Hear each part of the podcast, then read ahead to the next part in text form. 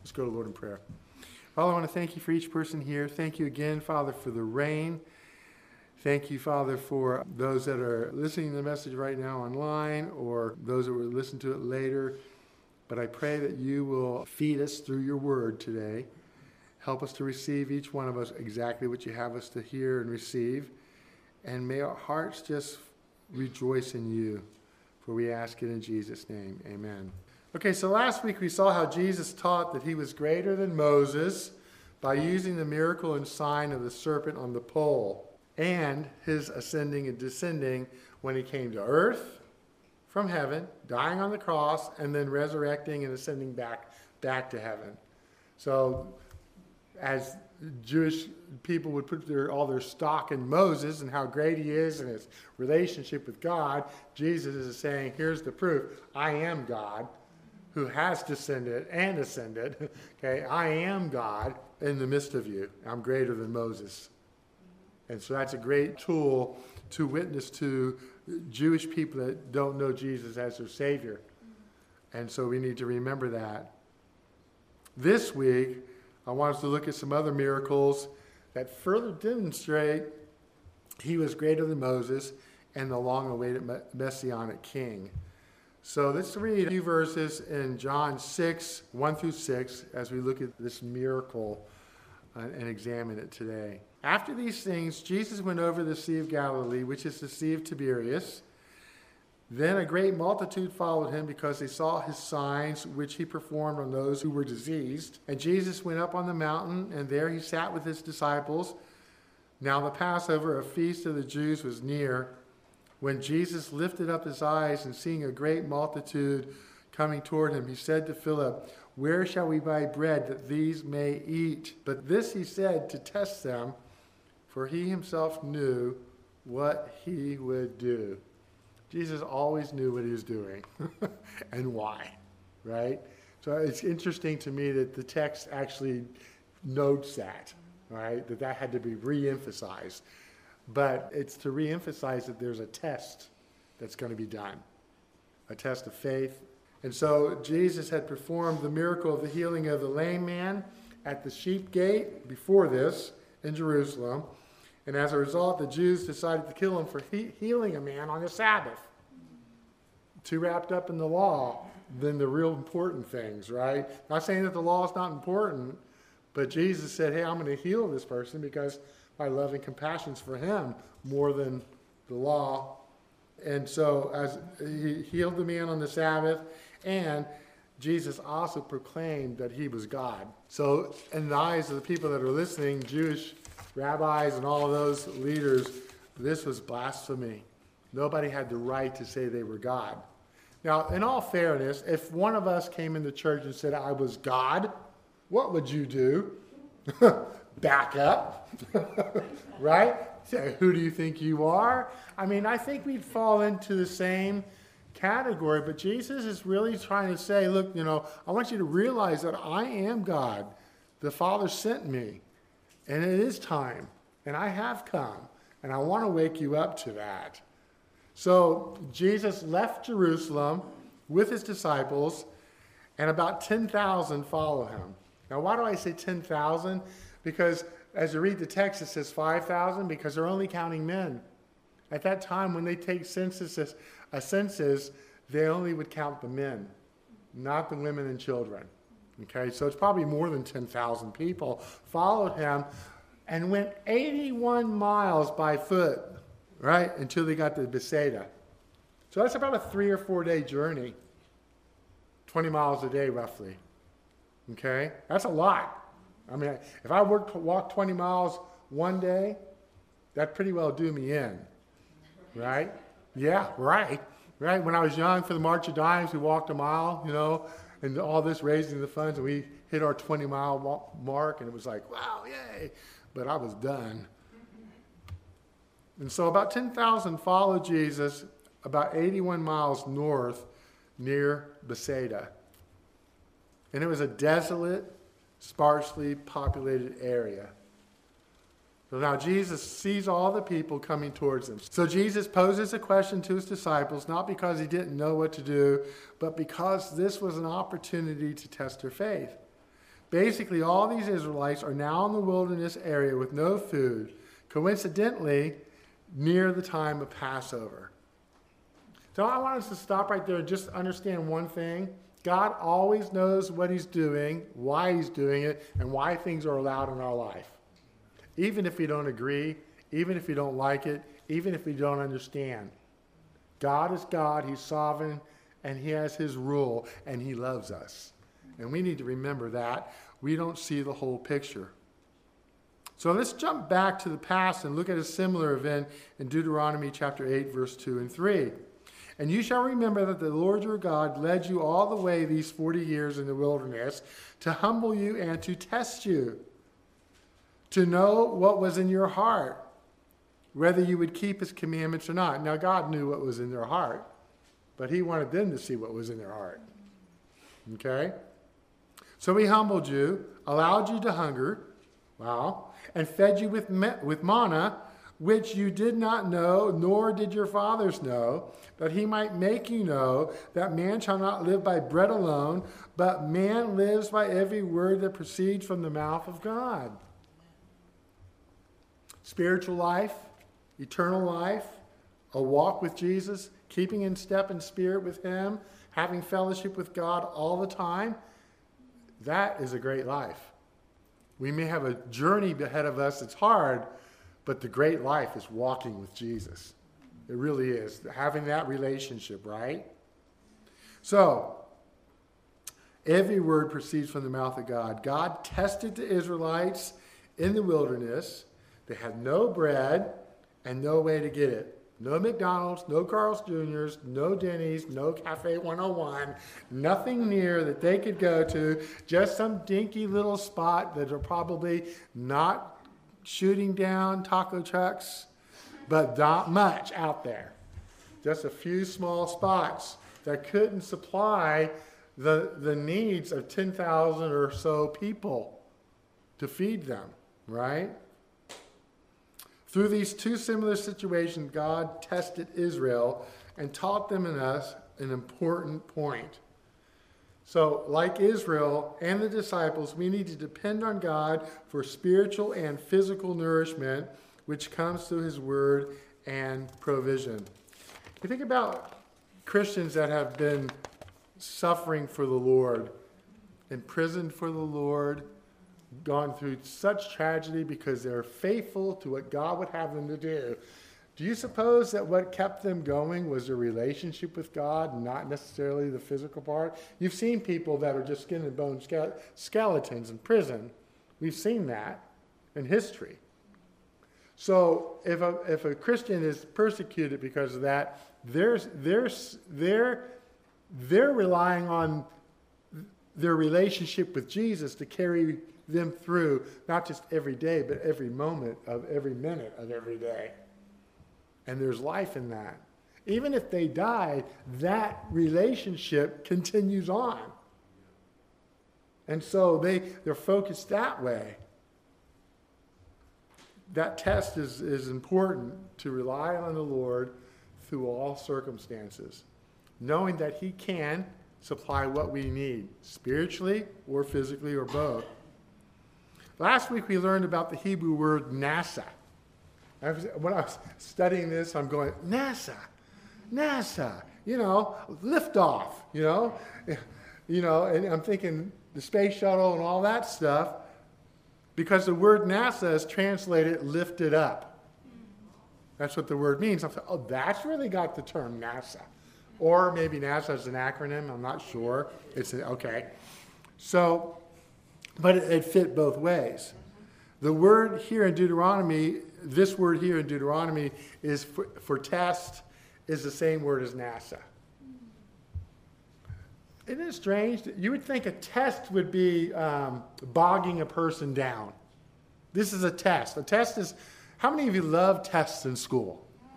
Oh, look at all the hands. Yeah, right. Oh, got, got three, three of them. all those. Those were the brainiacs that love to let people know. Anyways, so the, the, the test for me is, uh, is like, oh man, got to get past this test. But really, God is using the test to lift, lift us up. And in reality, even the tests in college and wherever you're at are there to make us better.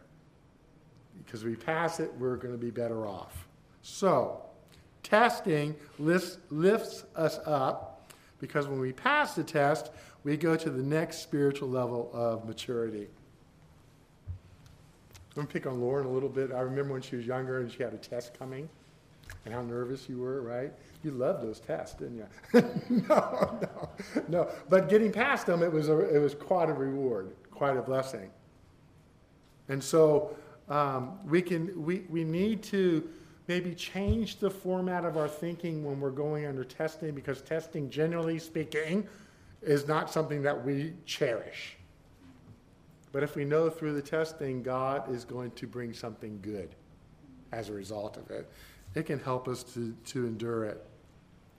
So, testing lifts us up because when we pass the test, we go to the next spiritual level of maturity. Jesus was testing or lifting up the disciples to help mature them in their faith.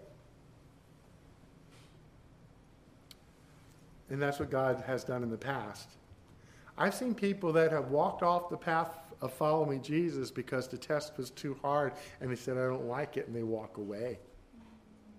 I'm not going to do this test, Lord. Sorry, I'm mad at you for this test. We got to be humble before God.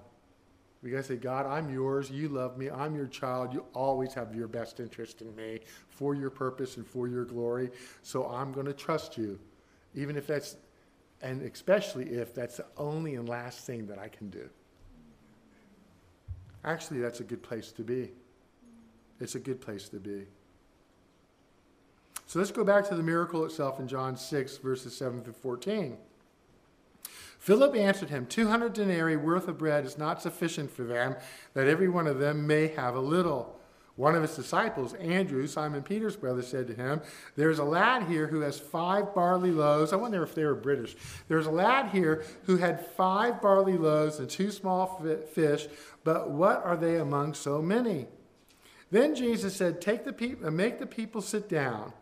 Now there was much grass in the place, so the men sat down and number about 5,000. And Jesus took the loaves, and when he had given thanks, he distributed them to the disciples, and the disciples to those sitting down, and likewise of fish, as much as they wanted.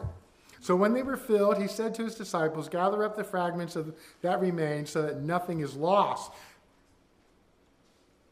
Therefore, they gathered them up filled 12 baskets with the fragments of five barley loaves which were left over by those who had eaten. Then those men, when they had seen the sign that Jesus said, did, said, This is truly the prophet who has come into the world. See, Jesus didn't like waste either. So that picture of me eating the crumbs at Herb's, Herb's kitchen, scraping off the cheese and eating it, um, I was doing my godly duty. There's no way to obtain food for that mass of people. There was no way. And the small towns were like Hurons all over with one taco, tra- taco truck. Wasn't going to cut it. Okay? They didn't have the quantity that was needed. And Philip and Andrew both tried to answer Jesus' question. They really did want to honor the Lord, answer his question. And they all, they all, could, all they could find was 200 denarii, which was, which was seven months' worth of salary. Okay? On the internet, it goes from $10 to $40,000. Nobody knows the right answer of what they're saying. Uh, so, so they could find, all they could find was 200 denarii or $10 or more accurately, we can, there's a great consistency on the internet, seven months worth of salary, okay? And a boy with five loaves and two fish. These, de- these details are here in Scripture for a reason, okay? The numbers and items hold meaning in Hebrew writings. What do, what do five and two add up to? Seven. Seven in Scripture is an important number right? It's, it, it's, for example, going back to the manna in the wilderness miracle, what happened on the sixth day each week? The manna came down in double portion so the Israelites could rest and worship on the seventh day. The people had to have faith and trust God to provide the seventh day. You hear that? People had to rest and trust God to provide for that seventh day. And what did faith do for the Israelites, and what can it do for us? You know, the, the five loaves and two fish not only are seven, seven is completion, a symbol of, of perfection. Uh, and Hebrew new, number study, uh, five times two equals 10, which is the number of divine order. It was God's divine order, divine plan to present this test to the disciples and show them what he was going to provide through five, five fish and two loaves of bread, right? Or five loaves and two fish.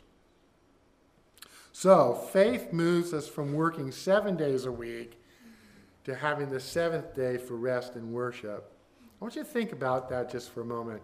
How I've heard it over the years, and maybe I don't have time for church on Sunday because it's the only day I have to rest.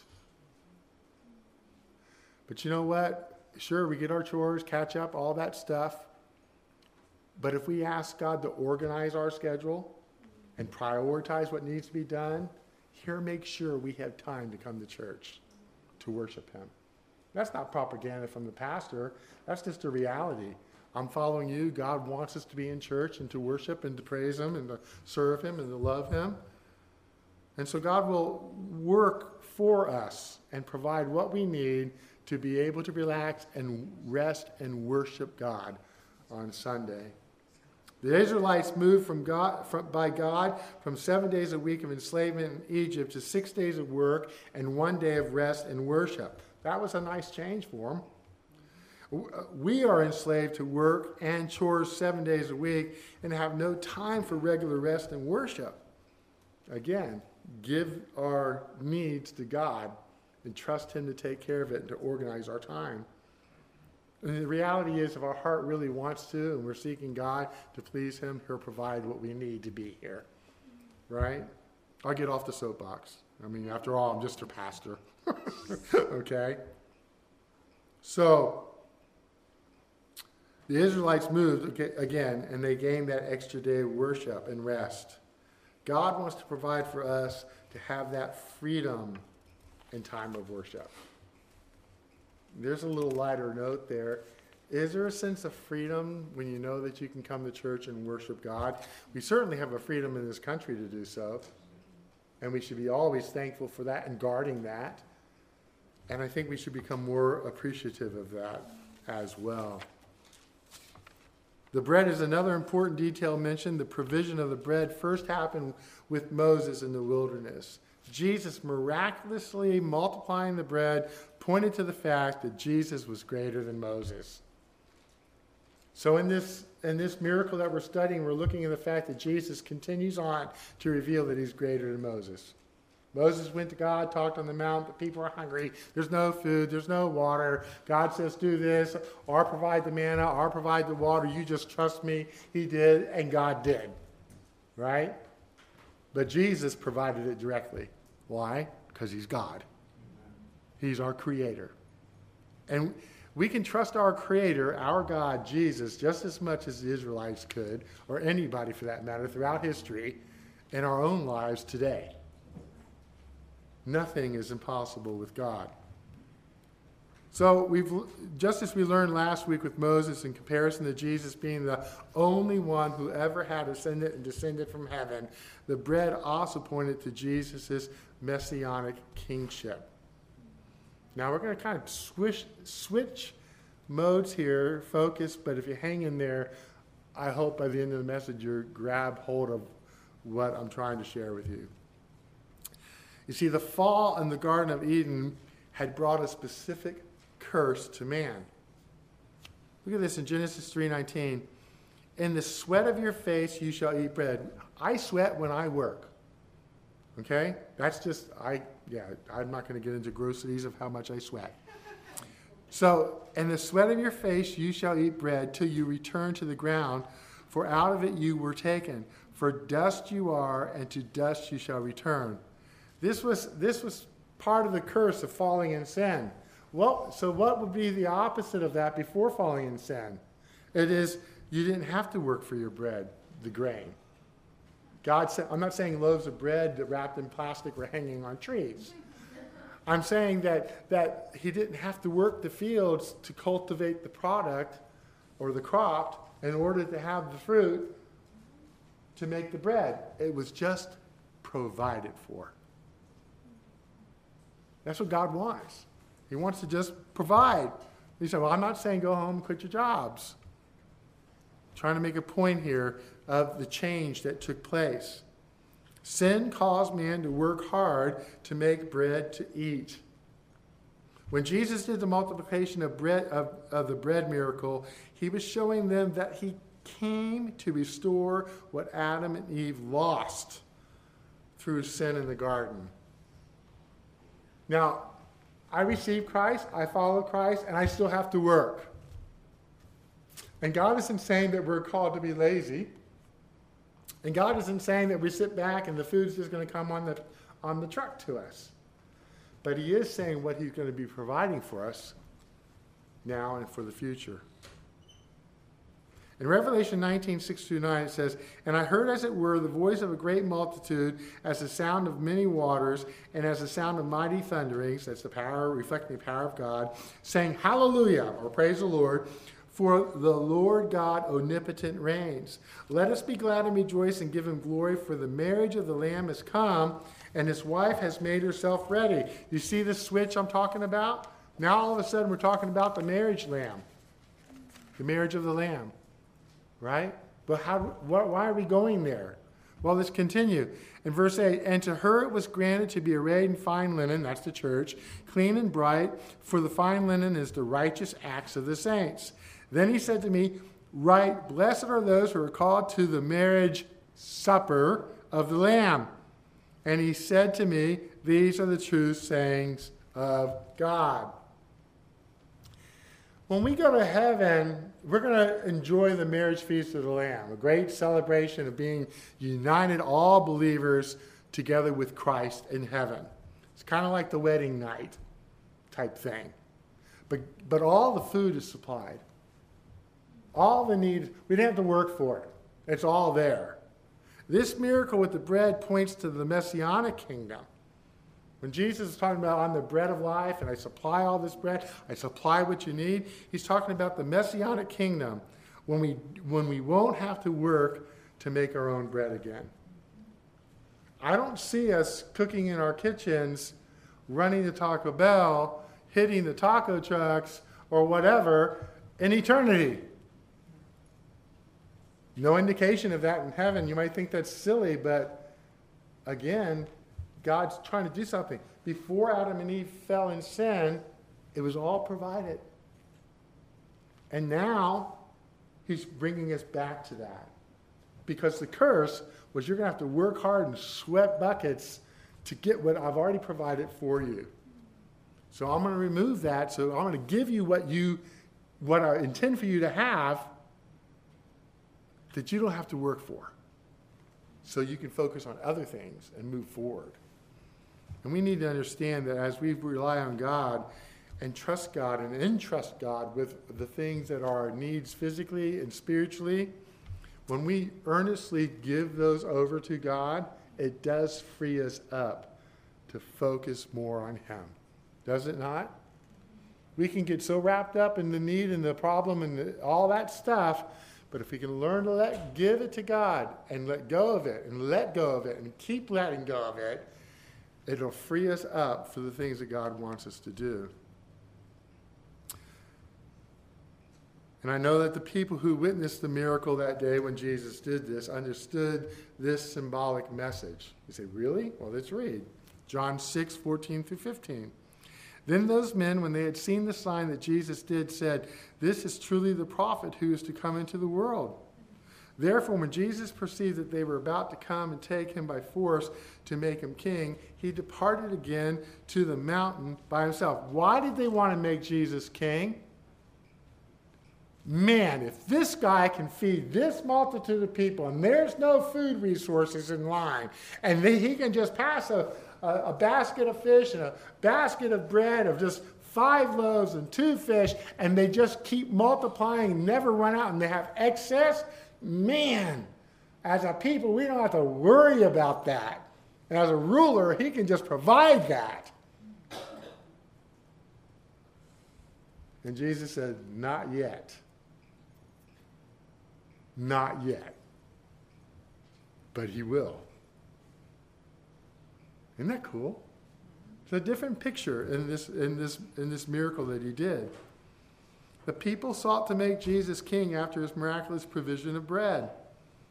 Earlier, during kids' time, I read about another event that took place not long after this event. John 6:30 through 35, Jesus proclaimed, "I am the bread of life, and all who believe in him will never be hungry spiritually again."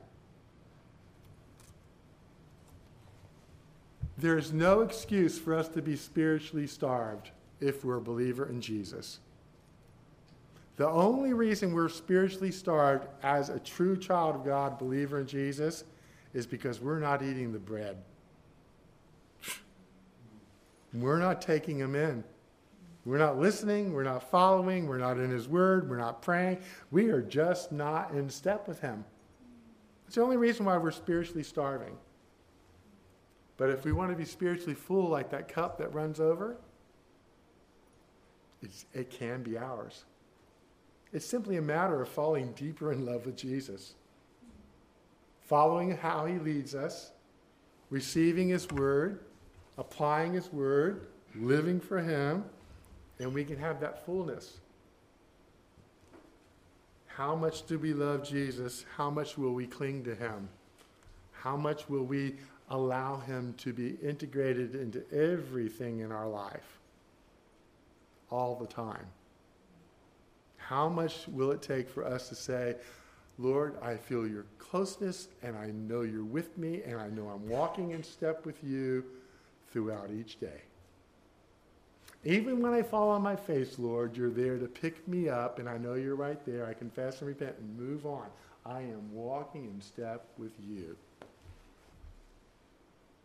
That's what God wants us to do. But the first important thing is you have to receive the bread. And if there's someone here or someone that hears this message that doesn't know Jesus as their Savior, Jesus is the bread of life. And um, you need to receive Him as your Savior. And if you are saved, the challenge for all of us, I don't know if the Lord will let me say it this way or not, we need to stuff our mouths full of His bread. you know? And uh, enjoy Him. Be satisfied by Him. Overflow in life in Him.